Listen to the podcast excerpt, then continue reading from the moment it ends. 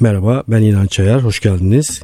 Ee, bugün biraz kaynak meselesinden bahsetmek istiyorum. Bir şeyler başarmaya çalışan herkesin karşısına çıkan bir meseledir kaynak meselesi. Ve e, ben kaynaktan dem vuran çok insana rastlıyorum. Yani kaynak kısıtlı olduğu için bir şeyleri başaramadığını söyleyen çok insana rastlıyorum. Biraz bu kaynak meselesine daha farklı nasıl bakabiliriz üzerine bugün özellikle eğilmek istiyorum. Ee, ve bir dağılımı konuşarak başlayacağız normal dağılım ya da çan eğrisi olarak da bilinir. İstatistikte çok kullanılan bir e, eğridir. Ölçme ve değerlendirme yaparken çok kullanırız. Zihninizde canlandırmaya çalışayım bu eğriyi ve eğrinin ne olduğunu da bilmeyenler için anlatayım. Bilenler için de bir e, tazeleme olur. Normal dağılımı e, şöyle anlatabilirim. Diyelim ki dışarıya çıktık 100 kişiyiz. 1000 metrelik bir mesafeyi en hızlı bir şekilde koşmaya çalışıyoruz. Elimizde kronometre var. Ölçmeye başladık. Ee, eğer bu ölçümü yaparsak bu 100 kişiden çok az sayıda çok hızlı koşan bulunacaktır. Diğerlerine göre çok daha hızlı. Çok az sayıda kişi diğerlerine göre çok daha yavaş koşacaktır. Diğerleri de bir ortalama değere doğru meyledeceklerdir. Yani bu şeyin grafiğini çizecek olsaydık şöyle iki tarafı ince bir şapka gibi ortası kabarık bir şapka gibi düşünebilirsiniz. Böyle bir şey çizecektik. Ya da ortası böyle bir kubbe olan iki tarafında da iki kuyruk olan bir grafik olarak düşünebilirsiniz. Sol taraftaki kuyruğun dar kısmında yavaş koşan az sayıda kişi bulunur. En uç sağ tarafta çok hızlı değerlerine göre koşanlar bulunur. Daha çok ortalama olarak orta bir değerde birikme görürüz. Başka bir şey düşünelim. Mesela e, bin kişiye sorsak cesaretinizi sıfırla yüz arasında puanlandırın diye. Eğer bunu yapsaydık şöyle bir şeyle karşılaşırdık. Çok az sayıda kişi sıfıra yakın puanlar verirdi. Çok az sayıda kişi 100'e yakın puanlar verirdi. Diğerleri de 50-60 civarı bir ortalamada birikirdi. Bu eğri e, önemli bir eğri ve bize şunu söylüyor. Belirli bir sayıda insana baktığımızda bir değer açısından baktığımızda bu değerin aşırı uçları az miktarda bulunur e, ve insanlar bir ortalama değere doğru meylederler diyor.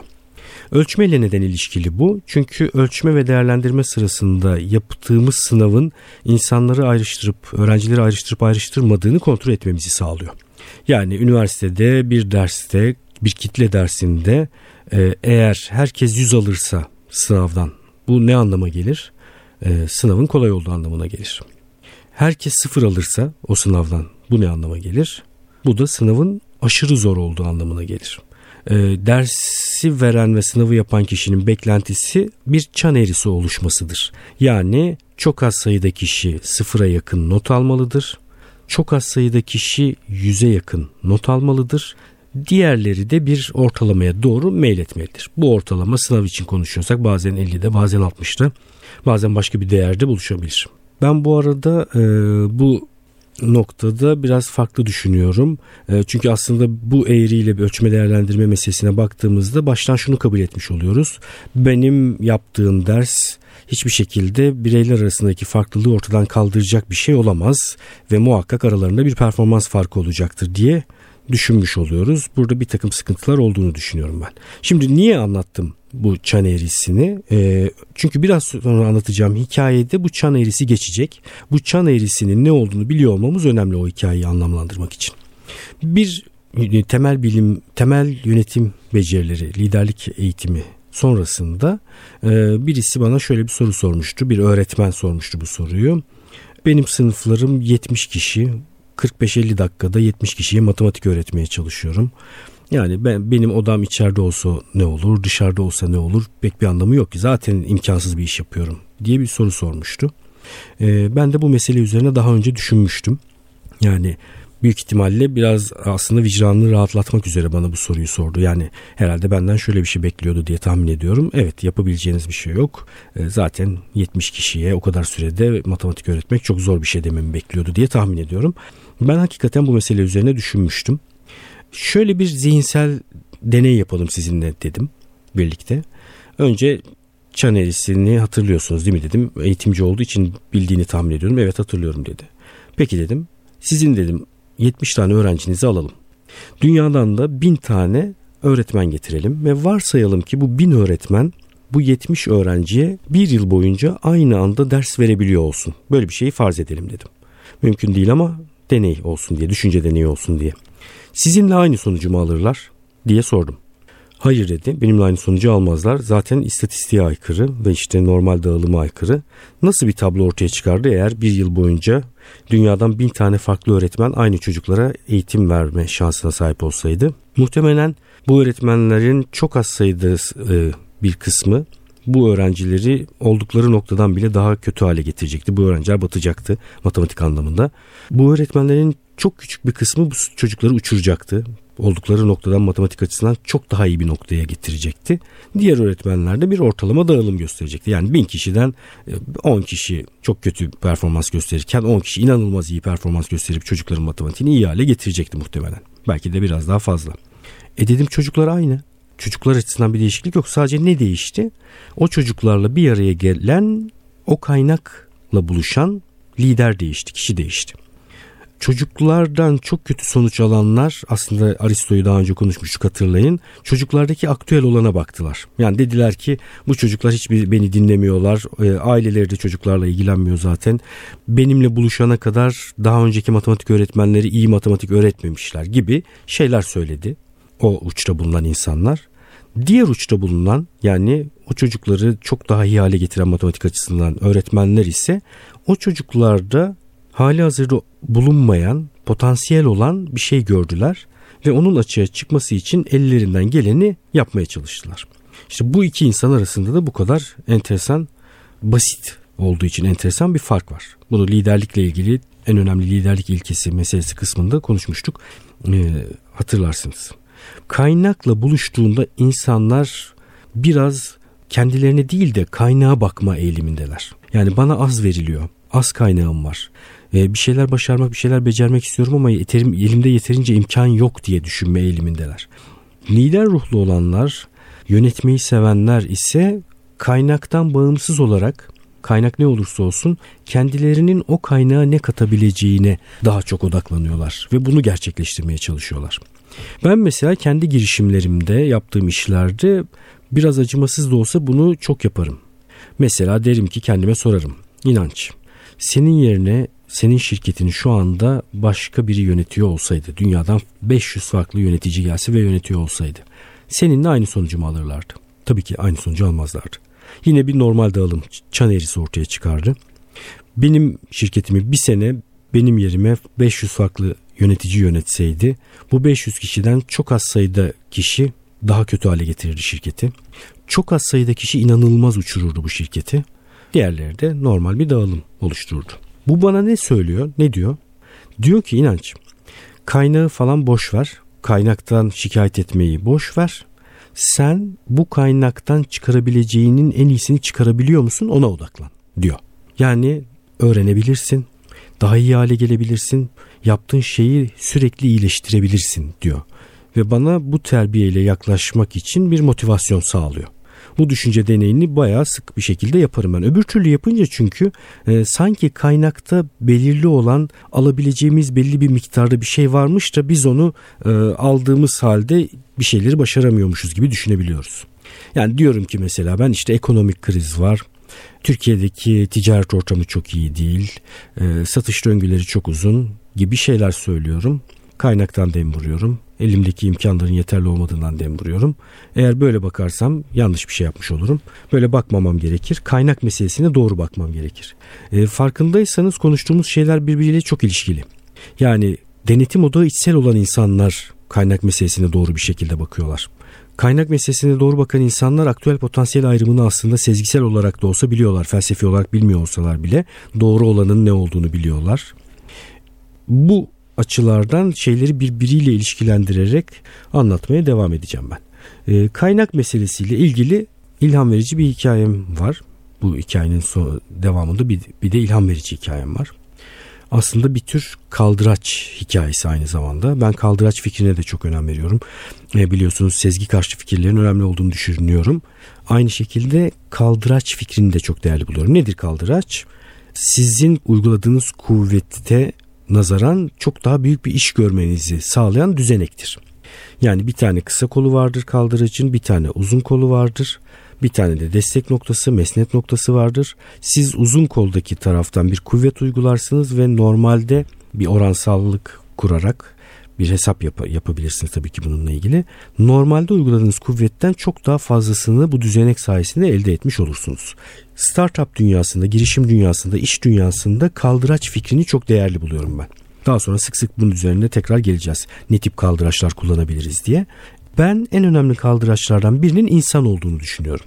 Şimdi insanın bir kaynak olarak, bir kaldıraç olarak neden önemli olduğu ile ilgili bir hikaye anlatacağım. E, Gaziantep'te e, Teknoloji Transfer Ofisi'nde, Gaziantep Üniversitesi Target'te e, inovasyon üzerine, yaratıcılık üzerine eğitimler verdim bir dönem. Hala devam ediyor. Bir takım projelerde yer aldım. Orada tanıştığım birisinden birisiyle ilgili bir hikaye Hakan Özkaynak. E, bir fizik öğretmeni kendisi. E, o anlattı bana bu hikayeyi. Çok ilham verici buluyorum kendisini bu anlattığı hikayeden itibaren. Bir gün bir arkadaşı Gaziantep'te planetaryum vardır gezegen evi. Gezegenleri bir projeksiyonla e, tavanda izleyebildiğiniz bir yer. Büyük bir yer. Orada çalışan bir arkadaşı arayıp Hakan Bey'e demiş ki hocam e, bize ziyaretçi olarak NASA'dan bir kadın astronot gelecek e, ve söyleşi yapacak katılmak ister misin diye sormuş.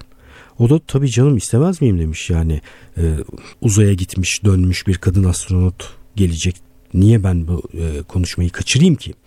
Çok merak ederim tabii ki demiş. Ve gitmiş. E, çok az insan varmış söyleşide ne yazık ki. Yani 8-10 kişi kadar e, olduğunu söylemişti. İzlemiş söyleşiyi. Söyleşi biterken bitince de e, astronot kendi bilgilerini paylaşmış, iletişim bilgilerini. Sonra o hafta içerisinde Hakan Hoca yazmış e, astronota. Demiş ki ben Gaziantep'te bir fizik öğretmeniyim. NASA'ya gelip NASA'yı ziyaret etmek isterim. Bunun bana ilham vereceğini düşünüyorum. Bu konuda bir yardımınız olur mu? diye e-posta göndermiş. Çok kısa sürede cevap gelmiş. Tabii ki Hakan Bey çok büyük bir keyifle sizi misafir etmek isteriz. Uçak biletlerinizi, yolunuzu karşılamak isteriz. Buyurun sizi NASA'ya bekliyoruz diye bir e-posta almış ve gitmiş Amerika'ya NASA'ya. Ziyaretini yapmış. Sonra ziyaret bitiminde şunu söylemiş. Benim için tahmin ettiğim gibi gerçekten çok ilham verici geçti bu gezi. Türkiye'de böyle bir sürü fen öğretmeni, fizik öğretmeni var. Onların da e, bu geziyi yaparlarsa ilham alacaklarını düşünüyorum demiş. E, demişler ki burada bir program koordine edelim. Siz de program koordinatörü olun. Türkiye'den öğretmenler gelsin bu geziyi yapalım. Onlar için de bu şeyi gerçekleştirmiş olalım demişler. Bizim sohbet ettiğimiz dönemde 300'e yakın öğretmen bu geziyi yapmıştı. Çok ilginç bir şekilde. Ben de hikayeyi gerçekten çok ilham verici buldum. İnsanın bir kaldıraç olarak ne kadar önemli olduğuna dair anlattığım ilham verici hikayelerdendir. Çünkü kaynak meselesine tekrar dönecek olursak Gaziantep'te bir herhangi bir öğretmeni çevirip sorsak NASA'da bir geziye katılmak ister misin diye sorsak bize söyleyeceği şey şu olur. Haklı olarak tabii ki benim haklılıkla ilgili görüşüm biliyorsunuz. Haklı olmanın hiçbir önemi yok. Haklı olarak bize şunu söyleyecektir. Maaşlardan haberin yok galiba. Yani ben NASA'ya gideceğim, döneceğim. O yol parası vesaire bunu yapmam mümkün değil diyecektir. Yani kaynaktan dem vurarak bu şeyi gerçekleştiremeyeceğini söyleyecektir. Hakan Hoca ne yapıyor? Kaynak meselesine öyle bakmıyor. Ee, ben ne yapabilirim? Ben şu bulunduğum noktada bu şeyi nasıl gerçekleştirebilirim diye düşünerek hareket ediyor bu meselenin önemli olduğunu düşünüyorum. Eğer böyle yaklaşmazsa çünkü o şeyi gerçekleştirmesi de mümkün değil. Sonra bu hikayeyi anlattıktan sonra ben, benim tabii çok hoşuma gitti bu hikaye. Başka hikaye var mı diye sordum. Var dedi. CERN'de çarpıştırıcı var. Büyük hadron çarpıştırıcısı biliyorsunuz. Bir dönem bayağı bir magaziner olmuştu. Oraya yazmış.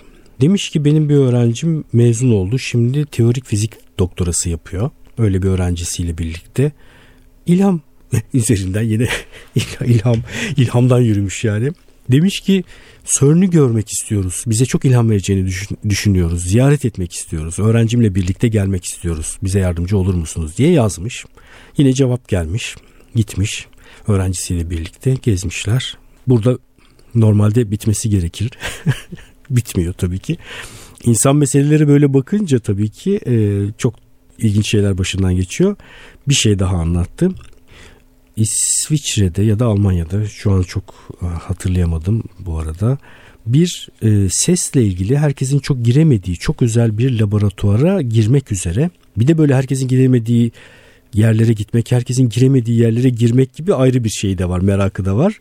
Bir organizasyon düzenliyordu, yazışma yapıyordu. İlham almak üzere herhalde gidecekti. Sonucunun ne olduğunu bilmiyorum. Biz bunları böyle Gaziantep'te güzel ciğer yerken aramızda sohbet etmiştik. Kendisini de şöyle bir hatırlamış oldum. Bu podcast'in linkini ona gönderip onun da belki bir notu varsa iletmesini sağlayacağım. Bir de şunu soralım. Kimler kaynaktan şikayet ediyor? Yani hangi tür insanlar liderlik açısından zaten odağı dışarıda olan insanlar kaynaktan şikayet ediyorlar. Bir de tabii ki bir gerçekleştirmek istedikleri hedefi olmayan, isteği olmayanlar da kaynaktan şikayet ediyorlar. Yani gerçekleştirmek istediği bir şeyi, hedefi, amacı olan, anlamlı bir şeyler yaptığını düşünen insanlar zaten kaynaktan şikayet etmekle ilgili bir düşünce üretmiyorlar bile. Yani enerjilerini oraya harcamıyorlar bile. Mümkün olduğunca hızlı bir şekilde kaynağı bertaraf ederek diyelim yani kaynağı umursamadan yol almaya çalışıyorlar. Bir girişiminiz olduğunda, bir startup kurduğunuzda e, kaynakla ilgili bu bakışa sahip olmanızın çok doğru olduğunu düşünüyorum ben. E, bir örnek daha vereceğim kaynak meselesiyle ilgili. Bazen de işte prototip yapacak para bile yok denir. İşte yatırımcılar aranır, yatırımcı bulmaya çalışılır. Yatırımcı bulunmadığı için de o şeyi gerçekleştiremediğini söyler. Startup ekibi bunu söyleyebilir. E, mesela prototip diye bir kavram var. Yani prototip için kaynak yoksa diyelim ki prototip yapabilirsiniz. Nedir prototip? Bunu bir bilgisayar şirketinde şu an adını hatırlamıyorum bir mühendis bu yaklaşımı kullanıyor. Bir dönem galiba IBM'de bir mühendis bu yaklaşımı kullanıyor. Şöyle bir yazılım geliştirmeye çalışıyorlar. İnsanların konuşmalarını metne dönüştürmek üzere bir yazılım. Bu yazılımı geliştirmek çok pahalı. 70'li yıllardan bahsediyorum. 70'li yıllarda yani konuştuğunuzda konuştuğunuz metni doğrudan size metin olarak yazıp çıkaracak bir yazılım oluşturmanın kendisi oldukça maliyetli bir iş. Bunu yapmaya kalkışmadan önce bir prototip pre-totip geliştiriyorlar. P-R-E totip. Pro değil yani prototip değil. Ee, şöyle ki bir tane odanın içerisine 10 parmak daktilo yazan birini koyuyorlar. Sonra da insanları davet ediyorlar. Diyorlar ki biz sizlerin yaptığı konuşmayı metne dönüştürebiliyoruz yaptığımız yazılım sayesinde. Geliyor insanlar mikrofona konuşuyorlar bir saat kadar. Konuşma bittiğinde içeriden aldıkları yazılmış olan metni veriyorlar. Buyurun diyorlar. Sizin konuştuğunuz metin bu. Sonra da insanlara soruyorlar. Böyle bir teknolojiye para öder misiniz? Bu sizin için anlamlı olur mu? İnsanlar diyorlar ki aslında biraz işte uzun süre konuştuğum için boğazım ağrıdı, sesim çatladı. Yani ben kendim yazsam daha iyi olurdu. E, bu kadar parayı böyle bir yazılıma vermek istemem gibi şeyler söylüyorlar. E, bu prototip sayesinde bu teknolojiyi geliştirmekten vazgeçiyor şirket. Halbuki e, çok uzun bir geliştirme maliyetinden sonra bu kararı alabilirlerdi. Sadece prototip yapmış oldukları için e, bu kararı çok hızlı bir şekilde almış oluyorlar. E, biz yine kaynak olmadığı durumlarda prototip yaklaşımını kullanabiliriz. Kaldıraç kullanabiliriz. Daha önce söylediğim gibi insan önemli kaldıraçlardan bir tanesi. E, bir de kaynakla ilgili olarak yine kullanabileceğimiz e, yaklaşımlardan bir tanesi Pareto ilkesini kullanabiliriz. Yani çok fazla her şeye eğilemiyorsak diyelim ki bir şirket yönetiyoruz. E, verimliliği arttırmak istiyoruz ya da işte ciromuzu arttırmak istiyoruz ve üzerine eğilmemiz gereken bir sürü şey var e, ve yatırım yeterince yatırım yok, kaynak yok. Hepsini yapamıyoruz diyelim ki. Ne yapabiliriz? Pareto ilkesini kullanabiliriz. Pareto ilkesi nedir? Pareto ilkesi şu bize şunu söylüyor. Bir konuyla ilgili o şeyi, o sonucu değiştirecek şeyleri listelediğimizde o listenin %20'si sonuçların %80'ini oluşturuyor. Listenin %80'i de sonuçların %20'sini oluşturuyor. Pareto bu ilkeyi e, şöyle çıkarmış. Ülkedeki refaha bakarken şunu fark etmiş. Ülkedeki toplam refahın %80'i %20'lik bir azınlığın elinde. Refahın %20'si ise %80'lik bir çoğunluğa dağıtılmış durumda. Bunu gördükten sonra Pareto acaba bu şey başka türlü durumlarda da geçerli mi diye bakıyor ve gerçekten de geçerli olduğunu görüyor. Yani örneklendirmek gerekirse diyelim ki İstanbul'daki trafik sorununu çözeceğiz. İstanbul'da neden trafik var diye sorduk ve bir liste oluşturduk. 100 tane maddesi olsun bunun. İşte altyapı yetersizliği, sürücülerin yeterli eğitimi, eğitimi olmaması, çok fazla nüfusun olması gibi alt alta sıraladığımızı varsayın. 100 tane madde sıralamış olsaydık bu 100 maddeden 20 tanesi sıkışıklığın %80'ini oluşturuyor olacaktı. 80 tanesi de geri kalan %20'sini. Aslında akıllıca olan şu. Bütün o yüzlük eylem listesinin hepsini yapmaya kalkışıp ona kaynak ayırmak yerine en yüksek sonucu oluşturacak eylemler nedir onu bulmaya çalışabilirim. Tabii bunun böyle bir metodu formülü yok. Bunu biraz da insanın kendisinin yavaş yavaş deneyim yoluyla öğrenmesi gerekiyor. Ee, bir de yine işle ilgili örnek verelim. Diyelim ki satış rakamlarını arttırmaya çalışıyorum. Kendi şirketimde, kurumumda satışlarımızı yükseltmeye çalışıyoruz nasıl yükseltebiliriz diye alt alta yazdım diyelim ki işte broşür dağıtabiliriz, pazarlama yapabiliriz, satışçı sayımızı arttırabiliriz, e, doğrudan satış yanında bir de telefonla satış gibi bir eyleme geçebiliriz diye böyle alt alta sıraladığımı düşünelim eylemleri satışla ilgili. Bu eylemlerden çok küçük bir kısmı yani %20'lik kısmı asıl bana o işi sağlayacak olan eylemlerdir. Bütün mesele de işte bu %20'nin ne olduğunu keşfetmektir. Eğer kaynağımız azsa işte Pareto'nun bu ilkesini kullanarak her şeyi yapmaya çalışmak yerine sadece %20'lik bir kısmı yapmaya çalışarak o şeyi gerçekleştirmeye çalışabiliriz. Evet e, bu bölümde özellikle kaynak meselesine bakmaya çalıştık. İyi bir yönetici, iyi bir lider kaynak meselesine nasıl bakar diye. Sonra ilham verici bir hikaye paylaştım ben sizinle. Kaldıraçla ilgili, kaldıraç konusuyla, insanın bir kaldıraç olmasıyla ilgili gayet benim açımdan keyifli geçti yine. Umarım sizler için de dinlemesi keyifli olmuştur. Bölümde geçen kitap ismi, kişi ismi, kavramlarla ilgili notlar varsa eğer inançayar.com web sitesimde benim web sitemdeki podcast sekmesinden e, bu kaynakları koyuyorum. E, ulaşabileceksiniz. Bana sormak istediğiniz bir şey varsa, podcast'te ele alınmasını istediğiniz bir şey varsa sorabilirsiniz. Önerdiğiniz bir kaynak varsa önerebilirsiniz ben mümkün olduğunca devam edeceğim bu konuda sizinle kaynak paylaşmaya. Özellikle odaklandığı e, çok dar bir alan yok podcast'in fark etmişsinizdir ama şöyle bir çerçeve çizmek gerekirse yeni girişim yapacak insanlar, girişim yapmış olan insanlar, startup kuranlar, kurumsalda çalışıp insanları daha iyi yönetmek isteyen, kaynakları daha iyi yönetmek isteyen insanlar için olduğunu söyleyebiliriz bu podcast'in. Yani sürekli öğrenen, sürekli gelişmeye çalışan, e, lider ruhlu insanlara ilham vermeye çalışan bir podcast. Umarım da öyle oluyordur. Görüşmek üzere.